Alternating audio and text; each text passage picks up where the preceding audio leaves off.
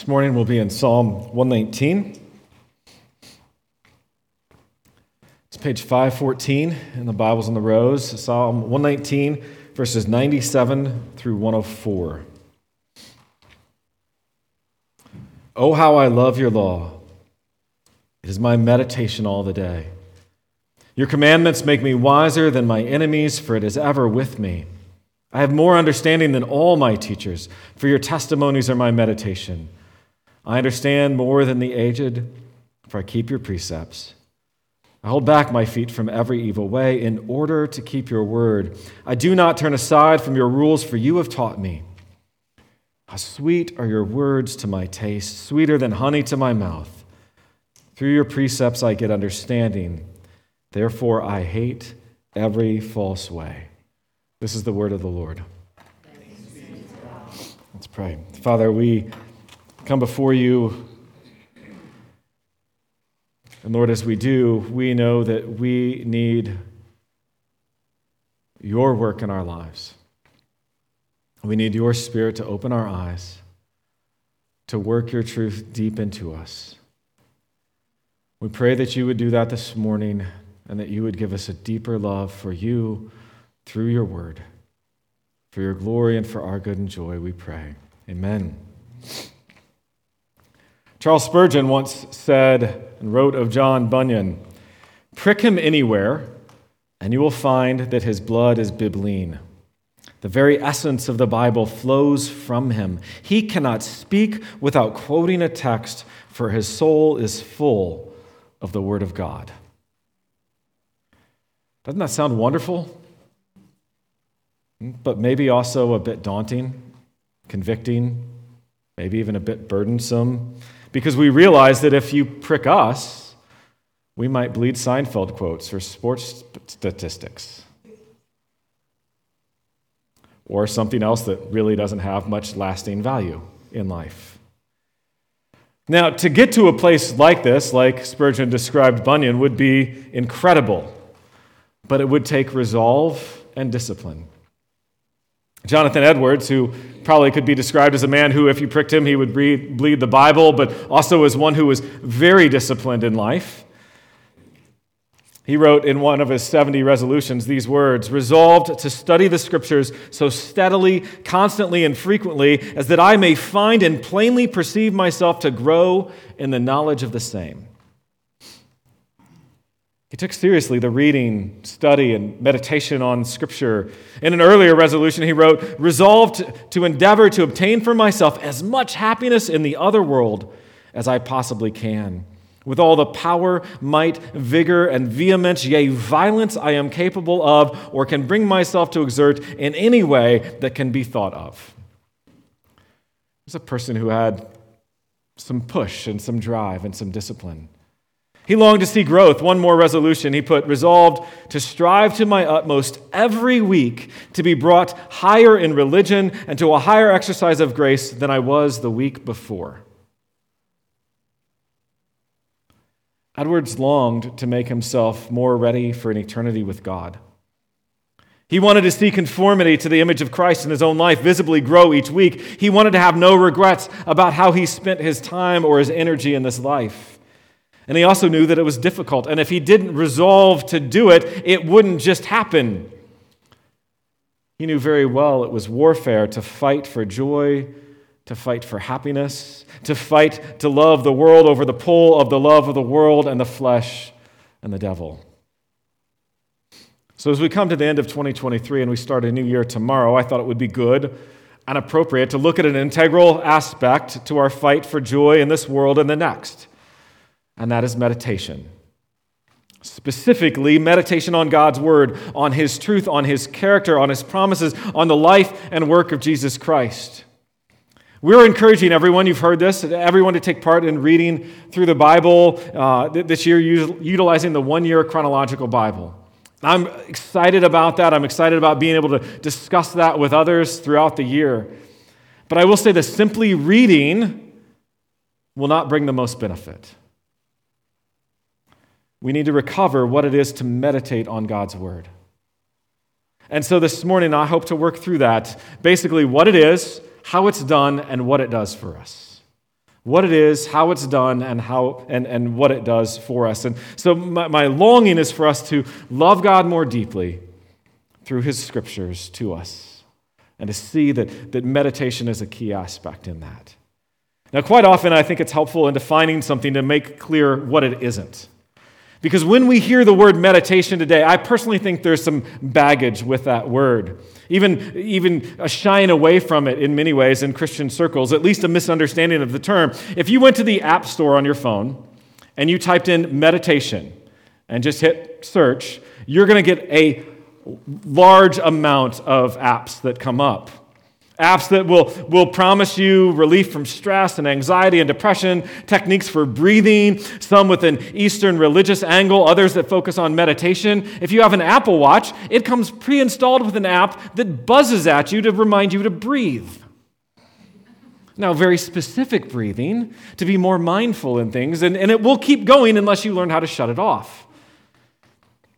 I actually looked at the Mayo Clinic and how they described meditation. They portrayed it this way as a very simple mind body complementary medicine that can help you relax deeply and calm your mind. They listed benefits, types of meditation, as well as everyday ways to practice, and at least they listed prayer, though it was an extremely generic definition of prayer.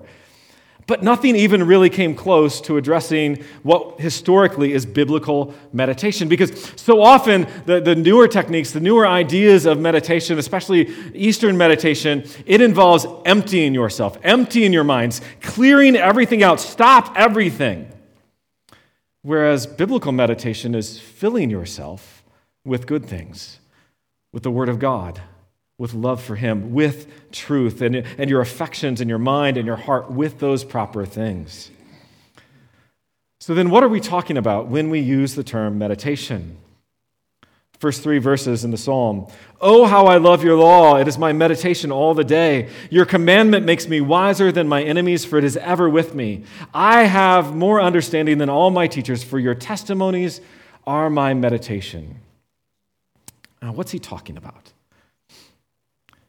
There are a few words translated as meditate in the Old Testament. In Psalm 1, probably one of the most famous Psalms, uh, that talks about meditating on your word all day long. I delight to meditate. That word is the Hebrew word chagah, and it's often used to refer to the sound of the cooing of a dove or the growling of a lion, like or that low purr sound that, that you get. And so it, it, it's, it's come to, uh, to mean in meditation that, that low and slow uh, recitation, um, reading of Scripture audibly. Reading it over and over again, this, this low murmuring, constantly going over it, musing it. But it also involves an engagement of the mind. It's just not a recitation audibly, but it's an engagement of the mind. It's a deep musing over, over God's, God's word. That's the word that we have in Psalm 119. It's, it's that deep thinking, it's saturating our lives at the moment with God's word and then keeping it with us. So it's a, it's a low murmuring, it's an audible, almost um, constant chewing over God's word and thinking deeply over it and keeping it with us. A couple definitions from the Puritans who, who had a better practice of meditation than modern Christians. One is meditation is the serious exercise of the understanding whereby our thoughts are fixed on the observation of spiritual things in order to practice. Thomas Watson describes meditation as an holy exercise of the mind whereby we bring the truths of God to remembrance and do seriously ponder upon them and apply them to ourselves. So, again, what we see here in, in meditation is not an emptying, but a filling of the mind and heart with the truth and, and character of God and, and His Word with spiritual things. And it is a consistent practice. The language of verse 97 it is my meditation all the day. And then in the next verse, he writes of it being ever with me. Meditation keeps God's word and the way of truth with us. It's what we think about, it's what we ponder, it's what we continue to go over and over again. And this psalm, and really Psalm 1, they're descriptive. But Scripture is also prescriptive and commands it, if not explicitly, at least very much so strongly implicitly. Joshua 1 8 and 9. This book of the law shall not depart from your mouth, but you shall meditate it on it day and night. Now, one thing, notice the, the connection there between shall not depart from your mouth, so this is speaking, and so it shall not depart. You, you shall meditate on it day and night. So there's the speaking going with that meditation. So that you may be careful to do according to all that is written in it. For then you will make your way prosperous and then you will have good success. Have I not commanded you, be strong and courageous? Do not be frightened and do not be dismayed, for the Lord your God is with you wherever you go. Now, this is given specifically to Joshua, but the principle abides for us in, in keeping God's words on our mouth. And, and he's given it to Joshua in the midst of having this, this massive conquest of Canaan that he's saying, You're over that, but as you're over this entire conquest of the, the promised land, you better keep the word of God on your mouth and meditate on it day and night. You could also turn to Colossians 3:16, where Paul commands, "Let the word of Christ dwell in you richly." Teaching and admonishing one another in all wisdom, singing psalms and hymns and spiritual songs with thankfulness in your hearts to God. So, in order for the word of Christ to dwell in us richly, that would take meditation. That would take thinking upon, musing over, loving His Word. It has to be a part of our daily conversation with ourselves and with others. Now, another facet of meditation, and you saw that earlier in the definition, it said, you know, fixed on the observation of spiritual things in order to practice. Meditation goes hand in hand with obedience. meditation that does not lead to practice, that does not lead to obedience, really probably isn't that helpful and maybe may, may not even be biblical meditation. Look at Psalm 119 again, verse 100. I understand more than the aged, for I keep your precepts. I hold back my feet from every evil way in order to keep your word. I do not turn aside from your rules for you have taught me. You see that language there, keep, and, and I, I hold back. I, I, I, stay on this path. I, I stay on the, the, the narrow path, the road that you have laid out for me, following your commandments, and I keep myself from going off. I hold myself back from that because you've taught me. You've taught me through your word. This is obedience. But we also need to see back in verse 97 that this is not a dispassionate, disconnected obedience. This is an obedience out of love. Okay? Verse 97 Oh, how I love your law. That's how the stanza begins. Oh, how I love your law. There's connection between the love of the law and meditation. Meditation will feed our love for the law, and our love would then in turn feed our obedience. It's all interconnected, and it will certainly then feed our love for God. So I think this is a good start as to what meditation is. But how do we actually put this into practice? How do we do it? How is it done? Now, I could be really simplistic here and merely say that it's thinking on scriptural truth over and over. There, we're done. I just don't think that's probably the most helpful thing for us. So I do want to give a little bit of instruction. However, I do this with a bit of reservation at the same time. Because you have to find a structure, a pattern that, that, that fits you and actually works. If it isn't worked out and practiced, then the theory is nothing. If you don't execute this, this practice of medication, meditation, what good does it do you? So, yes, maybe you can hear what other people do, but then you may have to adapt it a little bit to your routine, to your way of life, to how it works for you. But the key is work at it. Be resolved to meditate on God's word. I want to go back to Watson's description. He says, Meditation may be thus described it is an holy exercise of the mind whereby we bring the truths of God to remembrance and do seriously ponder upon them and apply them to ourselves. Now, Watson, as he writes about this, would point out two key aspects. One of the first aspects to, to being able to practice meditation is get away from the world. Okay? You cannot meditate well in a crowded space, in, in a complete, noisy, crowded environment, and uh, in an area that's full of distraction. Now, granted, Watson did not have noise canceling headphones, okay? And they are helpful. But you, you cannot do this well, um, especially you might look a little weird if you're repeating God's words out loud in a coffee shop over and over, okay? It's, it's going to be harder to do. It's going to be harder to practice meditation in a place like that. So, so ponder the, that, think about the environment in which you'll do this. Now, that points to a second aspect. Meditation involves serious thinking about God. It is serious thinking about God. You cannot simply think for a second or two and then, you know, let those thoughts just flitter away.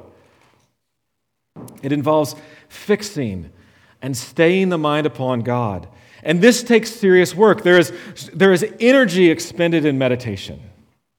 There's energy expended in it, partly because there are some significant hindrances to the practice of meditation.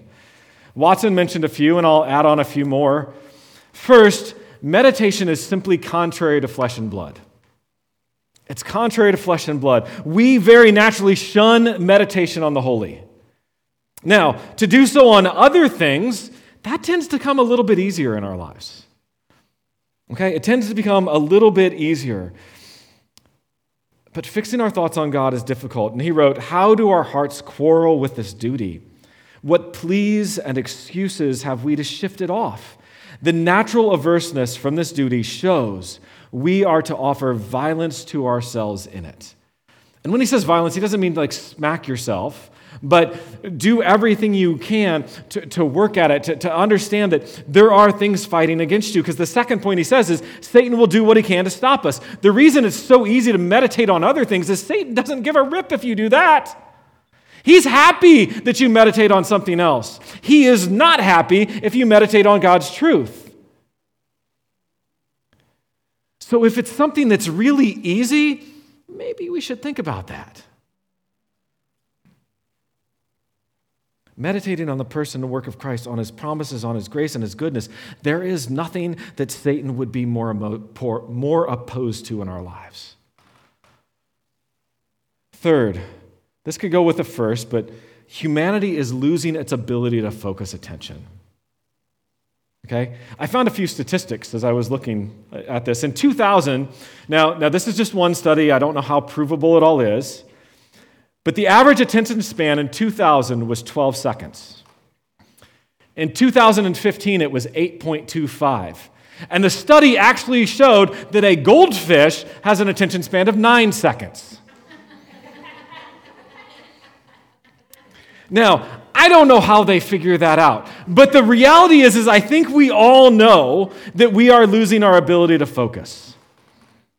Technology has, is ripping away our ability to focus and to think well. Okay? We are extremely distractible. The average office worker checks his, his or her email 30 times an hour. That's the average. The average user of their phone picks it up, take a wild guess, how many times a week? 1,500. Again, that's the average. When we come to an article on a web page, roughly the most that people read is 28% of an article. We have lost the ability to, to, to, to read a long form article. Everything is distractible. It's more, more, more, more, more. We can get information very quickly, but we're not gaining knowledge because we, we have forgotten how to meditate. I actually just listened to a podcast on technology and the Christian. It was wonderful talking about this whole idea. But, but technology and, and things like that, they are distracting us. Technology distracts us from what we need. Now, it can be very helpful, but we also have to know that, that there's two sides to it. Fourth, we just don't know how to meditate. We don't know what to do. It's fallen out of practice, and, and we don't have great models in the discipline of meditation. So, then, how does one meditate? What are some ways we can do so? First thing, have a plan. Okay, if you don't have a plan, you're not going to do it. It's pretty unlikely that you will ever have much profitable, spontaneous meditation.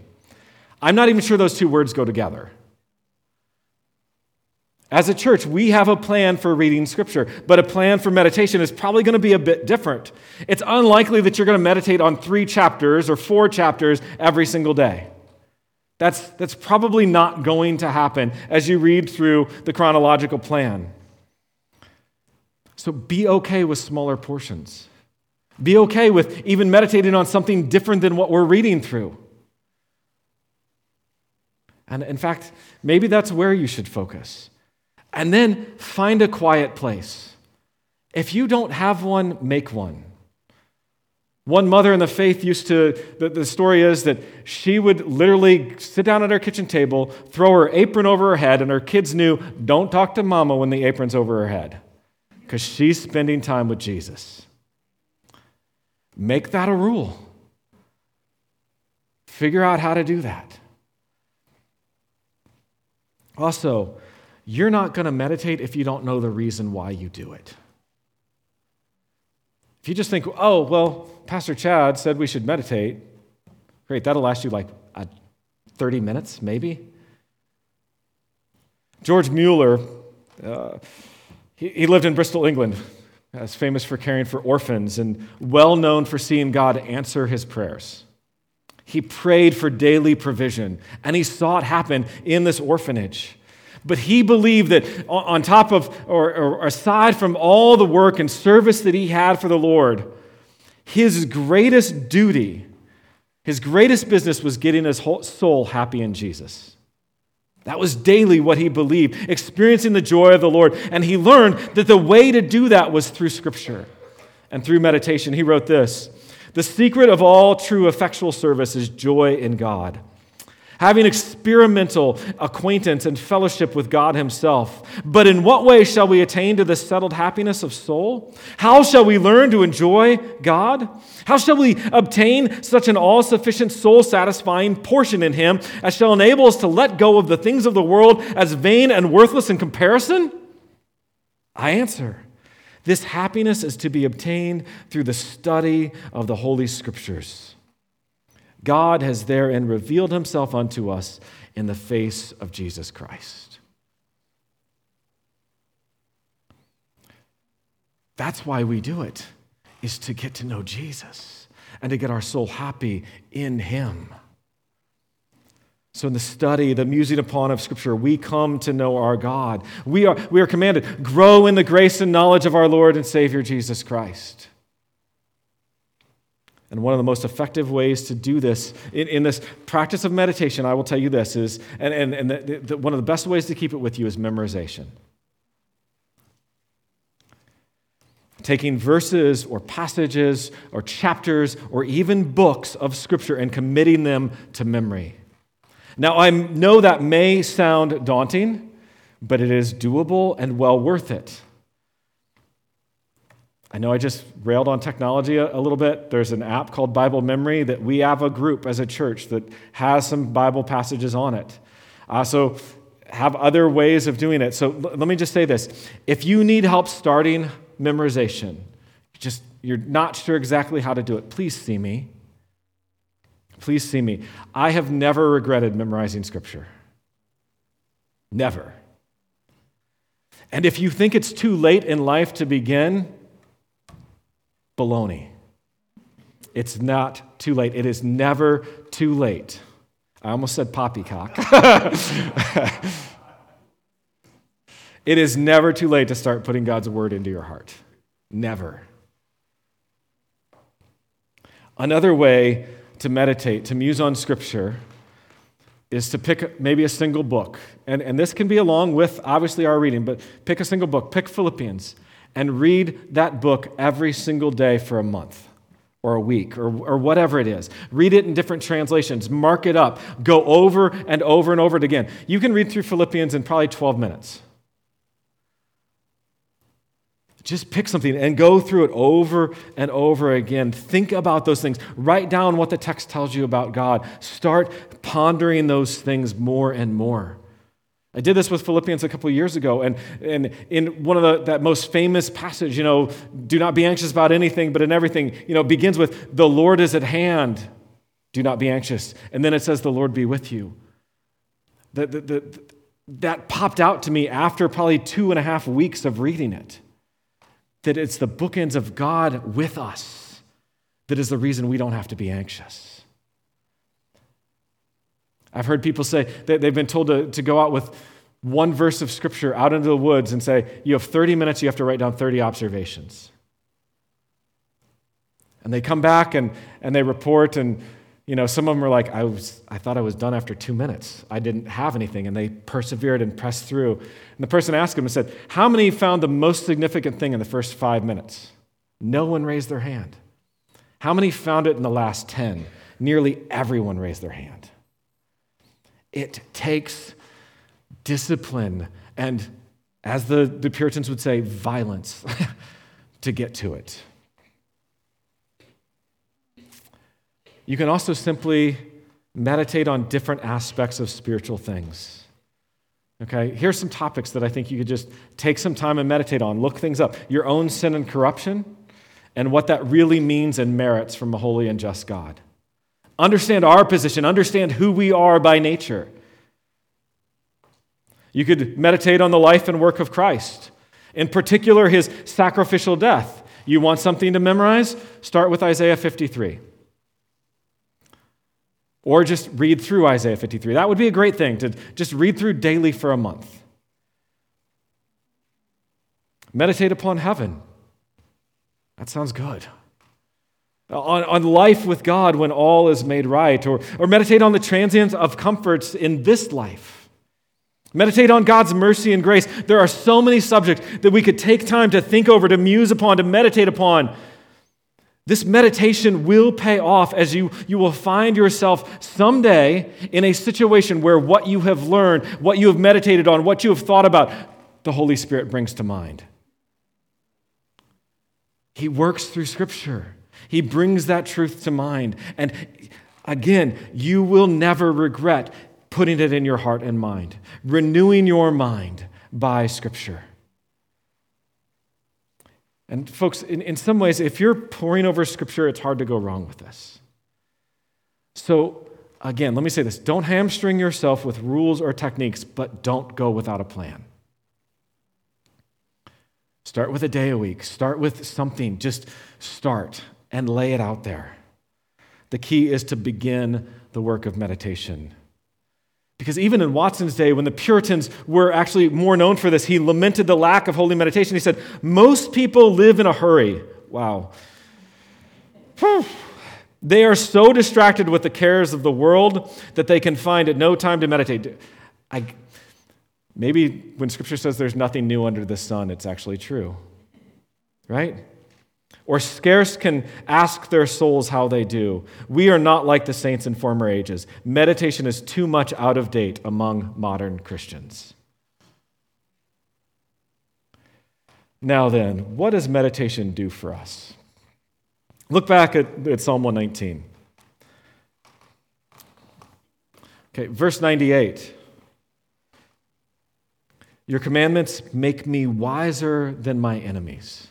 They bring us, it brings us wisdom. In 98, in 99, I have more understanding than all my teachers, for or because or since your testimonies are my meditation. In 101 and 104, there is hatred of evil along with this resolve, uh, uh, development of resolve against the way of evil. In 103, our meditation on God's word will bring about, listen to, listen to this, how sweet are your words to my taste, sweeter than honey to my mouth. It, it's, it's a movement from duty to joy. We will actually taste how sweet God's word is to us.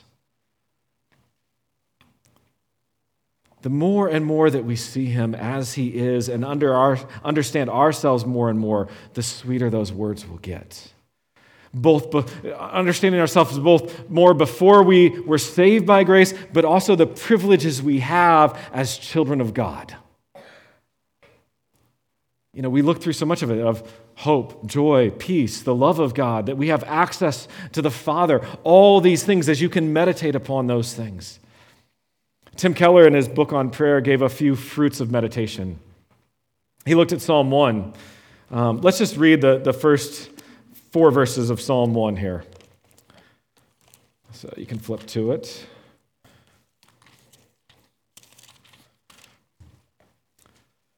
Blessed is the man who walks not in the counsel of the wicked, nor stands in the way of sinners, nor sits in the seat of scoffers, but his delight is in the law of the Lord, and on his law he meditates day and night. He's like a tree planted by streams of water that yields its fruit in its season, and its leaf does not wither. In all that he does, is he prospers. The wicked are not so, but are like chaff that the wind drives away. The first fruit that Keller pointed to is stability stability. The person who meditates upon and loves God's word, they are described how? As a tree planted by streams of water. So that even in, in times of drought, even in times of difficulty, and in, in the darkness of our life, there is no fear because the roots run deep into the stream, into the nourishing presence of the stream, and in the nourishing presence for us as we meditate on the word and presence of God. And then he writes of there's a, there's a substance of character that's developed. The one who meditates is alive and productive. Whereas chaff produces nothing and it, it is not growing is dead, the person who, who meditates on God's word is like a tree that, that yields its fruit in its season. It remains alive. And he writes this He says, Persons who meditate become people of substance who have thought things out and have deep convictions, who can explain difficult concepts in simple language, and who have good reasons behind everything they do. Many people do not meditate. They skim everything, picking and choosing on impulse, having no thought out reasons for their behavior. Following whims, they live shallow lives. The people who meditate can resist pressure, but those who do not go along with the throng, chaff like, wherever it is going. You want protection from the winds of this world and the flesh and the devil? Meditate on God's word. Trust Him, know Him, rest in His truth. And I, I, think what Keller said would, would fit with what Watson would have said as well that meditation makes the word to profit as it is worked in our hearts. It's not, listen, when you eat, just simply putting food into your mouth doesn't do much. It's chewing it up and swallowing it, which actually brings the nutrition. You can chew on something all day and you're not going to get a whole lot out of it. You actually have to digest it, you have to take it in. Watson says, So it is not the receiving the most excellent truths in at the ear that nourisheth our souls, but the digesting them by meditation. Meditation is like a soaking rain that goes to the root of a tree and makes it bring forth fruit. He actually used an illustration of preaching feels like preachers sometimes are like preaching to a sieve and we're just pouring wine right through it. Because we just hear it, but are we taking it in and meditating upon it? Because this doesn't apply just to your personal study, but every Sunday. Please don't leave here just thinking the message was nice and never think about it again. Meditate on the truth of God's word. Meditate on that passage, read through that passage. That's why we even send out stuff earlier in the week to say, this is what we're preaching on. So you can read through it, you can be prepared. We're starting 1 Thessalonians in a few weeks. You can start reading through 1 Thessalonians. Chew on the truth, let it nourish you. And then, as I was considering what meditation produces in our lives, I thought about a few things. How by it we gain a greater apprehension of the nature and character of God. Further, and I've probably already stated this in some manner, but it deepens one's love for the Lord and it will deepen our prayer lives. We will long to spend time with God. Our desires will be changed from simply wanting to be saved to wanting to be with our Savior. That's, I think, when we know the Lord has worked in us more and more. When it's not just, I, I want my get out of hell free card, to I want to be with the one who saved me. Why do I chiefly desire heaven? It's because God's there. Why do I chiefly desire to spend time in God's Word? Because in it I meet with my Savior. Sin will also become more and more repulsive we'll lose the taste for it. It no longer will be sweet. And in essence, as Psalm 1 says, we'll be blessed. We'll, we, we will stay away from evil. We'll be strong and secure. Our affections will grow deeper for the Lord. And we will also see our minds renewed. Romans 12, 1 and 2.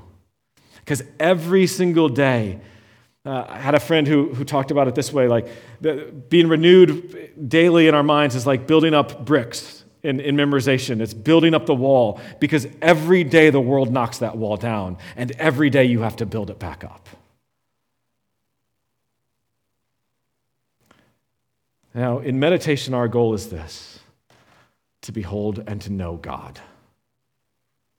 To behold and to know God, to commune with Him, to worship. We are to ponder, to muse upon, to think deeply about, and grow more and more in love with the one who is the truly blessed man of Psalm 1, our Lord Jesus. As we grow to know Him, we will grow to rest in Him, we will grow to trust Him, and that will transform how we live. We will no longer rest our hope in trying to be that blessed man of Psalm 1 on our own, but we'll actually grow in praise by grace for being in union with the one who is the truly blessed one. The one who never faltered in daily taking delight in God. Folks, if Scripture tells us that the greatest gift we could ever have or want is Christ, then is there anything that should capture our attention more than what tells us about Him?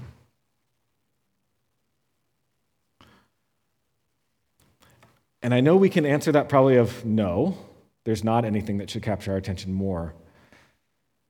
But I think even part of this meditation is meditating on what is it that captures our attention so much more, so often? Because I wish this was truer in my life. And I pray it grows more true in all of ours. And I realized as I was preparing this how little I meditate, actually. And, and I'm going to be adjusting, and I already have how I work on my scripture memory. I'm going back to an old, more analog way that, that I think is more helpful for me. And I'm doing it in order to be able to, to, to, to, meditate more. And my hope and prayer for our church is that we would be people who think deeply, who meditate on our God, and who, if we were pricked, we would actually bleed the Bible. Let's be those people by the grace of God as we long for Him and meditate upon Him in His Word. Let's pray. Father, thank you for this Word. It is a treasure.